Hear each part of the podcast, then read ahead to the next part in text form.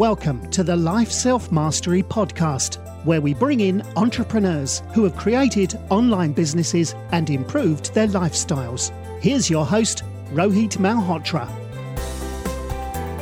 Hi everyone, this is Rohit Roshan Raisel Mastery, and I'm excited to have Yoav Vilner, who is a co-founder and CEO of Walnut, a no-code platform that allows sales teams to instantly create individually tailored and interactive product demos that improve sales experiences and conversions. Walnut recently raised $35 million, bringing their total money to one point uh, to $56 million. And Walnut is a noteworthy brand in the sales department. Uh, the company is working with 100 SaaS clients, including Adobe, Dell, and Medallia, to improve sales experiences for their prospects. Welcome to the show, here. Thanks for having me.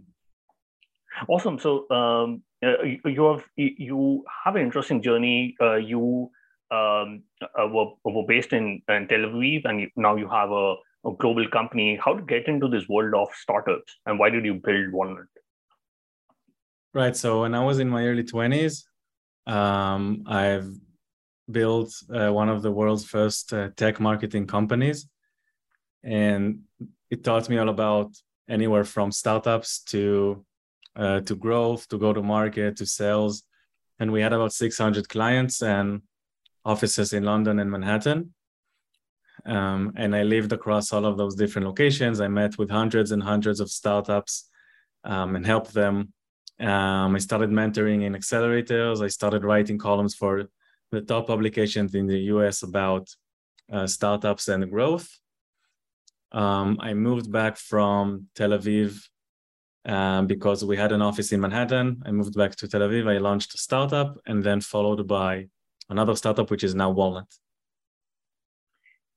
Interesting. And um, uh, you, you, know, I, I, I saw that you you read a, wrote a you know a very popular article called uh, "Godlike uh, CMO," and you mentioned it that uh, the, the sales and the marketing teams should, should be separate.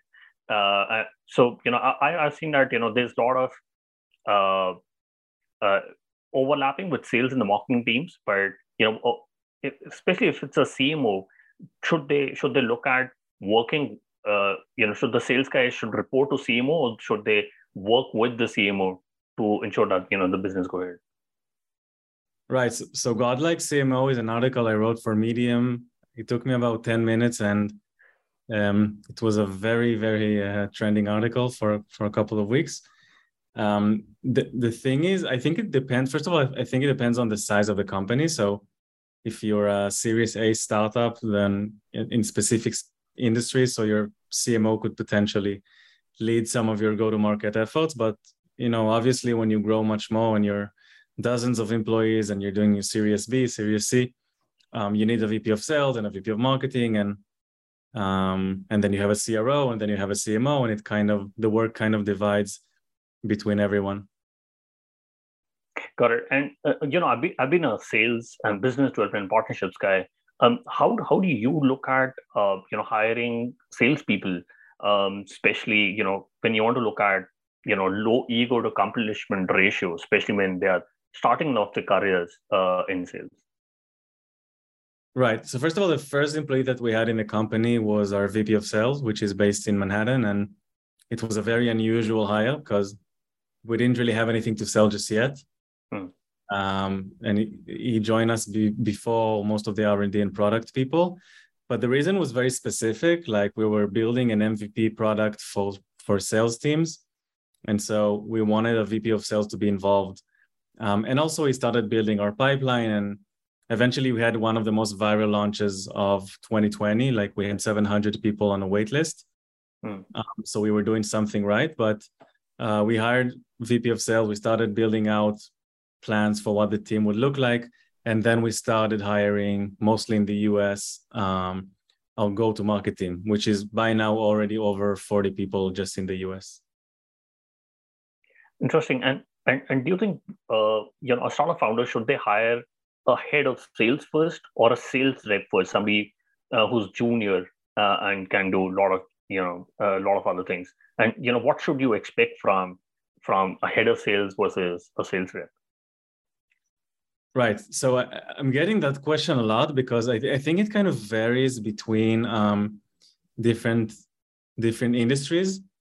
And so let's say, I don't know, if you're in the cyber, you know, industry and you have a cyber product and you're dealing with CISOs, you would probably bring on like a very experienced head of sales um, dealing with, you know, hopefully trying to sell for a very high ACVs and and talking to people with a technic some sort of a technical uh, knowledge.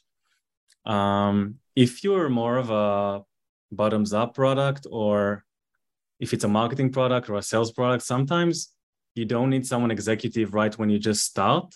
Like you can start generating your first pipeline. You know, if you're a seed company specifically, start generating your pipeline with an experienced uh, sales rep. And most most often the CEOs would go on the demos and go on the calls with that rep. And um, for, for us, it just worked differently, but averagely I've seen it work that way. You, you would hire uh, an executive uh, so early on if um, it's a very competitive landscape, if the ACVs are very high, and you need someone super experienced. Interesting. And uh, you know, when you're looking to hire your first sales rep, what is what is the you know three criteria or one criteria that you look for uh, when you're looking to hire? Um, uh, we're mostly looking at first of all how the conversation is going, like in terms of the interviews. If um, if they're doing a good job in selling their, you know, selves to us, their value proposition, their backgrounds, and if we feel there's high energies in the call, then we imagine that's what our prospects and customers would feel. So um, I would say the interview you know in, in some roles like like for r&d or other product or other uh, type of roles um, you put a lot of emphasis on the let's say like an assignment or an exercise or stuff like that i think that with go to market roles the actual interview it's not physical anymore but the actual interview um, lets your yet lets your employer kind of imagine how you would act with prospects and that's one probably the most important thing um, after that it's kind of um, achievements and quotas that they attained in the previous roles. So if they constantly met their quotas, they were doing something really good, and um, that's one of the main KPIs that we have for obviously for salespeople. Um, the number three would probably be trying to figure out how creative they are because startups usually sell something that the market doesn't even know they need Hmm. So it's not going on selling a bottle of water, right? You're going to convince yeah. them they need a product they didn't know existed. And so you have to be very creative about it. That's pretty much it. Mm, interesting. And, uh, and, and, you know, I've, I've seen that, uh, especially when you're interviewing someone, uh, you, you know that person for 45 minutes or an hour, but how do you, how do you get to know the signals that, you know, somebody you're hiring a sales rep or a leader is, is a 10x higher? you, you have to make a bet, but we we go very deep into um, background checks. So we talk to everyone that we can from every company they worked with, and um, up until now, we actually had like 100% success rate in guessing the right culture fits and the DNA DNA of the candidates we had for go to market. So we're lucky about that, but there's a lot of there's a lot of DD that you need to do backstage. Um, you, there's no way of knowing like you said 45 minutes there's no way of knowing if this is like a perfect fit um, for every role i specifically have a set of questions that i think help me understand but um, it's a real guess mm-hmm.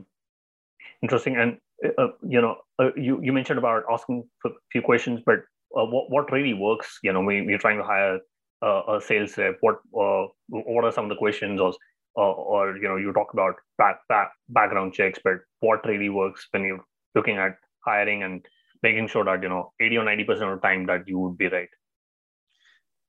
Yeah so uh, one question that i like to ask is i asked them about um, and you know what not just sales rep in specific but i asked them about stuff that went wrong in previous roles mm. and failures that they had usually um, people would split into a couple of groups here. So one group would tell you it never happened and you know they're lying. Yeah.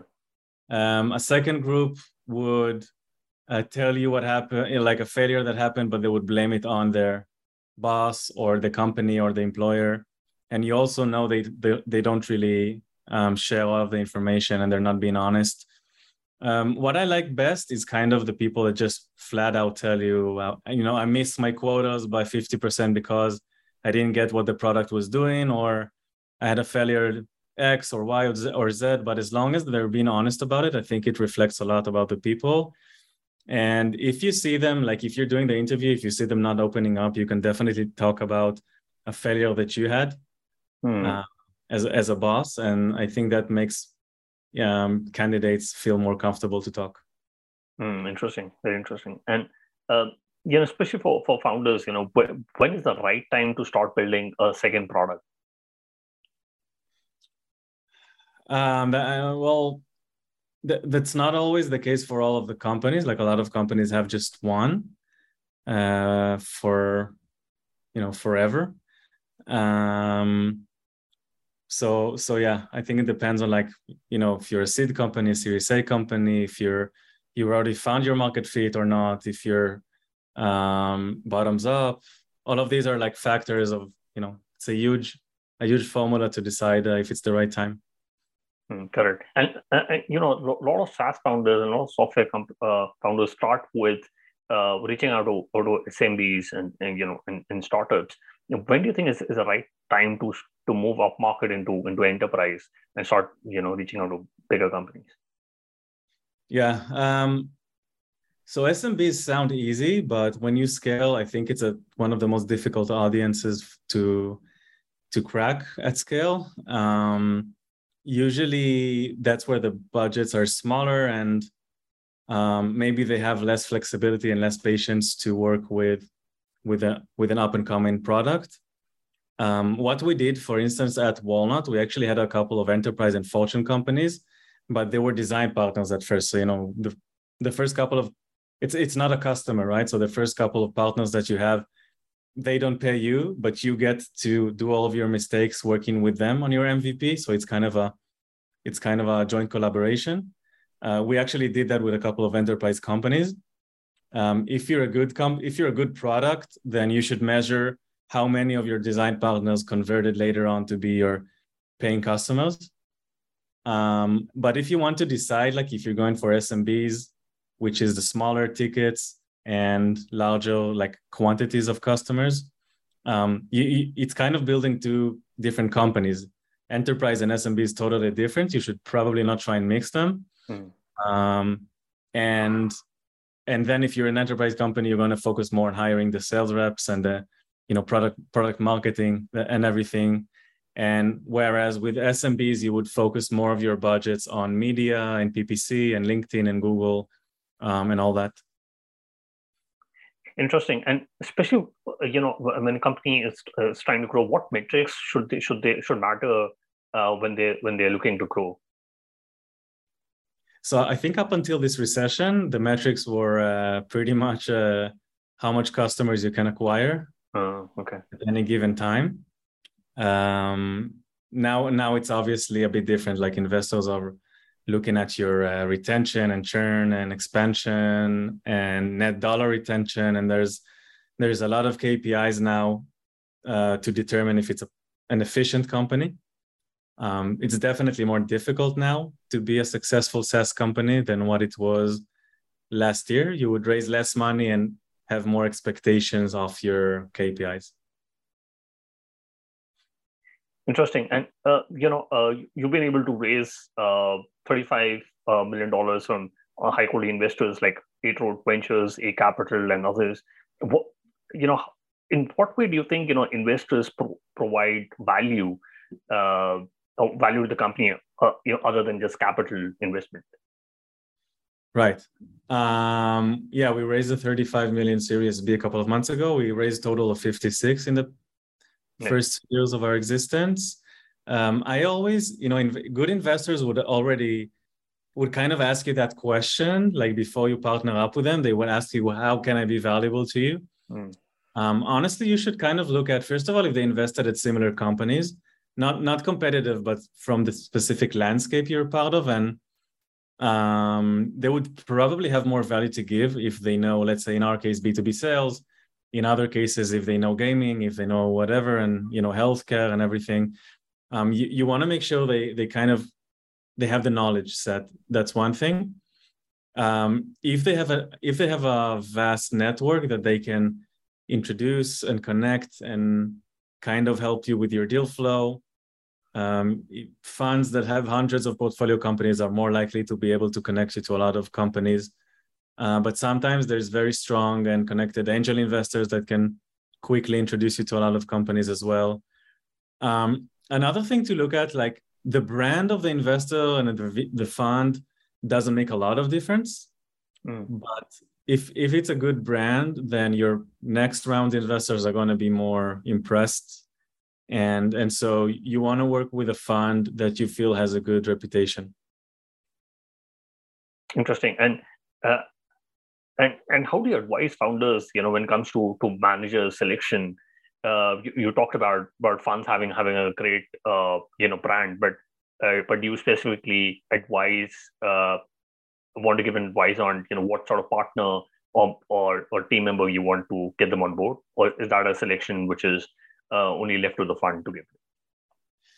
Um, if if it's a competitive round and as the founder you have all the cards, so you can decide pretty much everything. But if it's not, like if there's just one fund in the race and they know it, so they would probably make that decision.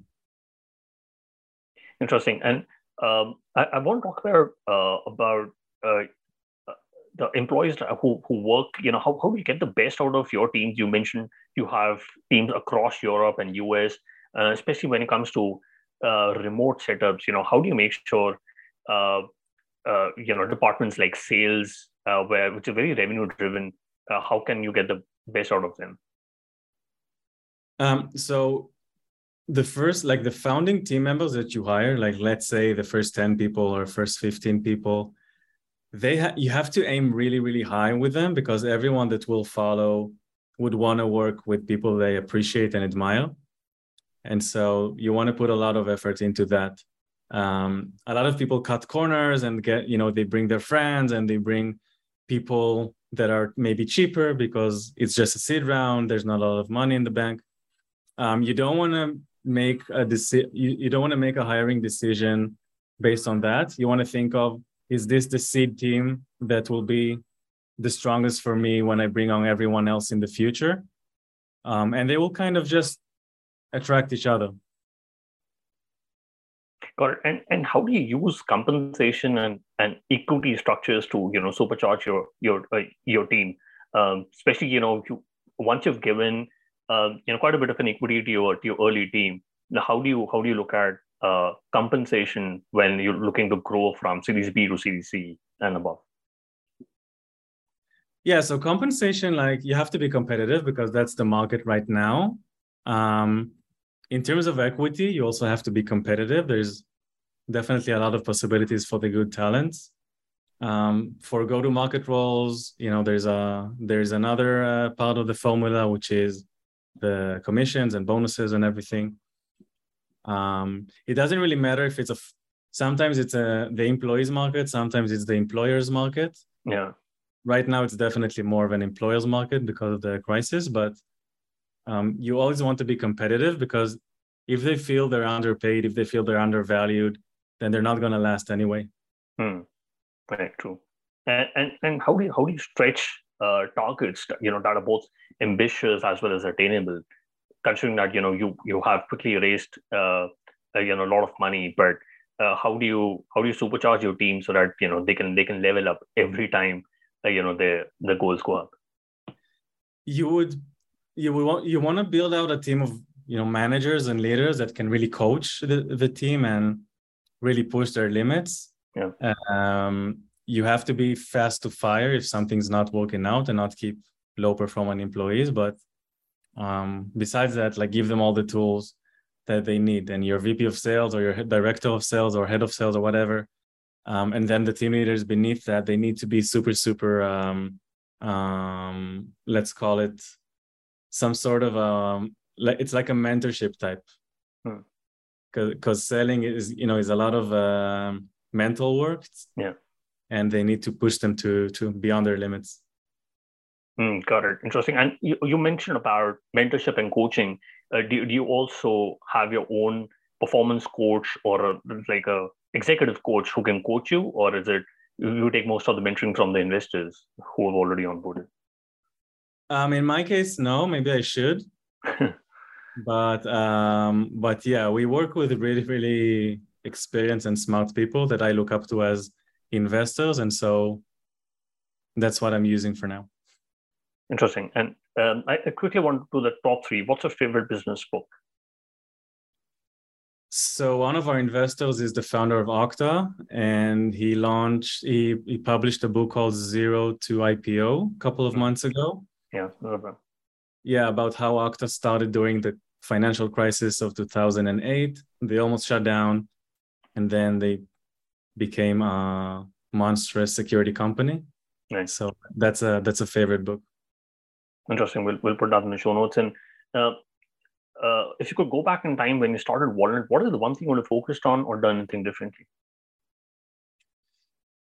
Um, I think that sometimes in the past I I've put my idea for a product before the people that I'm building it with, not in Walnut, but like in my previous ventures.